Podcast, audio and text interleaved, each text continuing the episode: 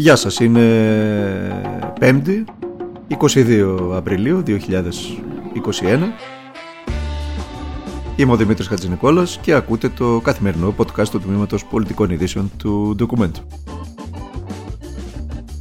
Για όποιον δεν το έχει καταλάβει, αν και νομίζω ότι το καταλάβαμε όλοι μια χαρά, ε, σχάτως κινούμαστε στον αστερισμό του τα ανοίγουμε όλα.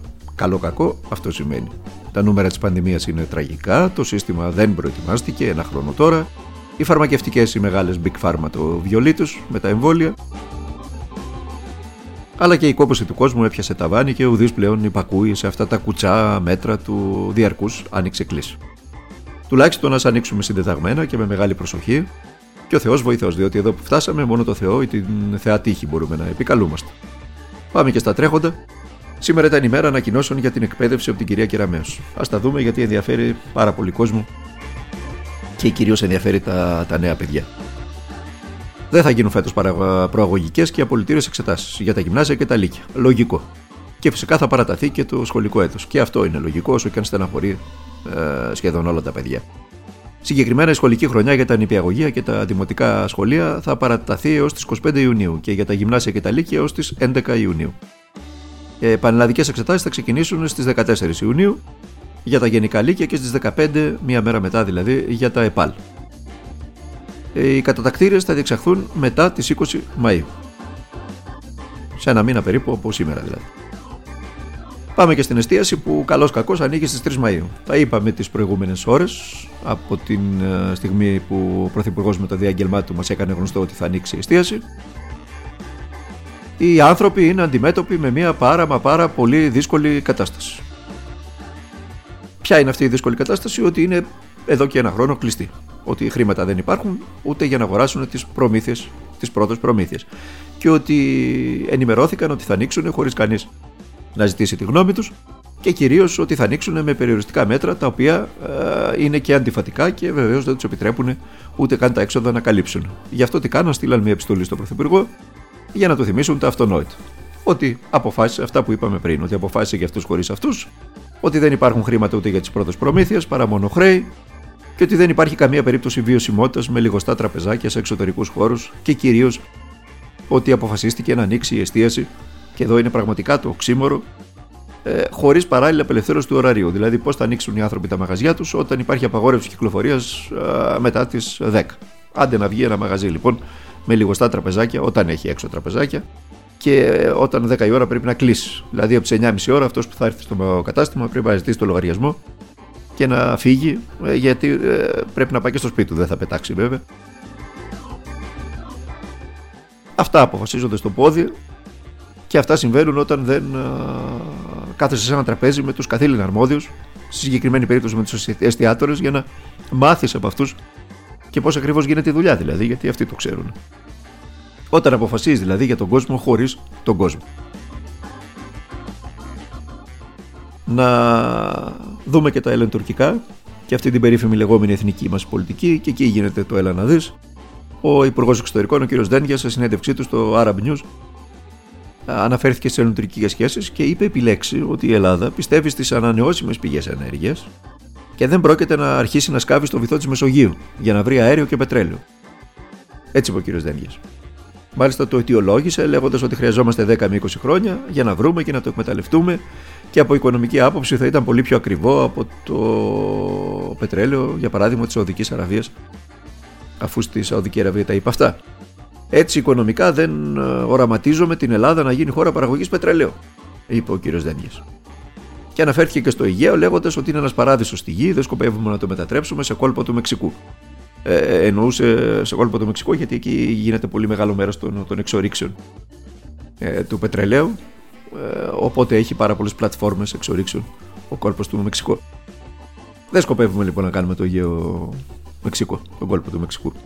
Η Ελλάδα δεν σχεδιάζει στο άμεσο μέλλον να γίνει χώρα παραγωγής πετρελαίου και φυσικά αερίου. Και το ερώτημα είναι εύλογο. Από πότε η Ελλάδα εγκατέλειψε την ενεργειακή της πολιτική, ειδικά στην νοτιοανατολική Μεσόγειο.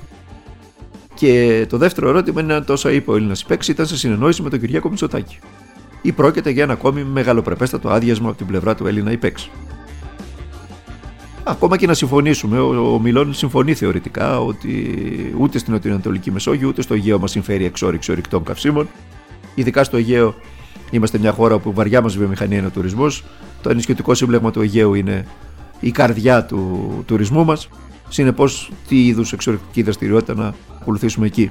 Ακόμα λοιπόν και να, το, να συμφωνήσουμε θεωρητικά με αυτά που είπε ο κ. Δένδια ε, και για την Νότιο-Ανατολική Μεσόγειο.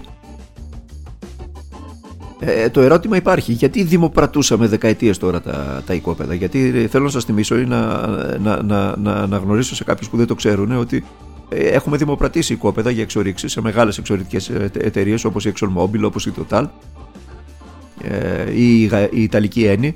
Έχουμε δημοπρατήσει οικόπεδα και στο Ιόνιο και νότια-νοτιοδυτικά της Κρήτης και μεταξύ Πελοποννήσου και Κρήτης έχουμε δημοπρατήσει οικόπεδα. Για ποιο λόγο τα δημοπρατήσουμε αυτά τα οικόπεδα. Αφού ξαφνικά ο κύριος Δένγιος αποφάσισε ότι δεν θα γίνουμε κόλπος του Μεξικού. Πώς λαμβάνονται οι αποφάσεις σε τόσο σοβαρά ζητήματα; Με απλά ελληνικά αυτά δεν γίνονται πουθενά. Μόνο εδώ και μόνο στην Ελλάδα του Κυριάκου Μητσοτάκη. Είμαστε σε μια φάση εξέλιξης πανδημίας στη χώρα μας που δεν είναι πολύ ευνοϊκή, θα έλεγα, ναι. σε σύγκριση με άλλες χώρες αυτή τη στιγμή. Να ξαναγυρίσουμε τώρα πίσω. Αυτός που ακούσατε ήταν ο κ. Μόσιαλο, ο γνωστός μας καθηγητής στο London School of Economics. Κληθείς να σχολιάσει τι άλλο, τα κορονοπάρτι της πλατείας. Αυτό είναι που καίει τον Sky. Τα κορονοπάρτι της πλατείας, αν δεν υπήρχαν οι νέοι που στείλανε πάρτις στι πλατείε τα βράδια, θα ήμασταν ε, Ελβετία σε ό,τι αφορά τη διασπορά του ιού. Κληθεί λοιπόν όμως να σχολιάσει ε, αυτά τα κορονοπάρτι, είπε και μια αλήθεια. Ότι η κατάσταση στη χώρα με την πανδημία είναι πάρα πολύ δύσκολη. Όσο και τα κανάλια επιμένουν να παίζουν το δικό τους σκόπο. Και αυτά που παρατηρούμε που λέμε η κόποση κλπ είναι απομειωμένη ε, αυτογνωσία και από μία υποχώρηση σε αυτό που γεννήθηκε σε αυτή τη χώρα στον ορθό λόγο. Και αυτός που ακούσατε ήρθε να κλείσει όλο το σημερινό podcast έτσι ακριβώς με αυτόν τον τρόπο διότι είναι η καλύτερη απόδειξη για τα μαύρα μας τα χάλια. Είναι εδώ που πραγματικά σηκώνεις τα χέρια ψηλά και λες ότι δεν υπάρχει ελπίδα καμία.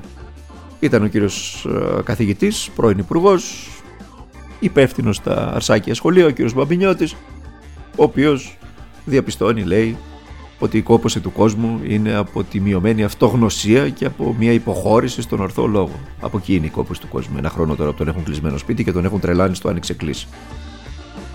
Και δεν τρέπεται κανείς να βγάζει αυτόν τον κύριο φόρα παρτίδα, να κουνάει το δάχτυλο στον κόσμο, αντί να πάει στον εισαγγελέα να εξηγήσει πώ η επιστολή γονέα από το Αρσάκιο, μαθητή από το Αρσάκιο, στην οποία μιλούσε ή κατήγγειλε ο γονέας, ότι ο κύριος Λιγνάδη ψάρευε ανήλικα κορίτσια από το σχολείο, γιατί ήταν καθηγητής θεατρικής αγωγής στα εν λόγω σχολεία. Η επιστολή λοιπόν αυτή βρέθηκε στο σπίτι του Λιγνάδη τώρα στις πρόσφατες έρευνες που έκανε η αστυνομία. Όταν άνοιξε η υπόθεση του κ. Λιγνάδη. Και φυσικά κανένας δεν ασχολήθηκε στο μεσοδιάστημα. Ούτε ο κύριος ε, Μπαμπινιώτης έστειλε την επιστολή αυτή στον εισαγγελέα. Βρέθηκε στο σπίτι του κ. Λιγνάδη. Και από πάνω βλέπει και υποχώρησε τον ορθό λόγο και μειωμένη αυτογνωσία ο κ. Μπαμπινιώτης. Δεν χρειάζεται να πούμε κάτι άλλο. Γι' αυτό η χώρα χρεοκόπησε και οικονομικά και ηθικά και πολιτικά και παραμένει χρεοκοπημένη και βαθιά διχασμένη και καταστραμμένη οικονομικά και χωρίς καμία παραγωγική βάση. Είναι απολύτως ενδεικτικό το ότι ένα μεγάλο κανάλι επιλέγει να βγάλει τον κύριο Μπαμπινιώτη, να κουνήσει το δάχτυλο ο κύριος Μπαμπινιώτης στον κόσμο, να κάνει αυτού του είδους τις διαπιστώσεις για την κόπωση της ε, κοινωνίας από τα περιοριστικά μέτρα, ενώ την ίδια ώρα οφείλει να δώσει εξηγήσεις για ό,τι συνέβαινε στα σχολεία στα οποία ήταν ο ίδιος ε, υπεύθυνος. Εμείς θα τα λέμε αυτά εδώ στο καθημερινό podcast του Τμήματος Πολιτικών Ειδήσεων του Ντοκουμέντου όσο μπορούμε Μέχρι την, ε, το επόμενο, αύριο δηλαδή, Παρασκευή, να περνάτε να είστε καλά, να προσέχετε τον εαυτό σας και τους οικείους σας, διότι τίποτα μα τίποτα σε αυτή τη ζωή δεν είναι δεδομένο.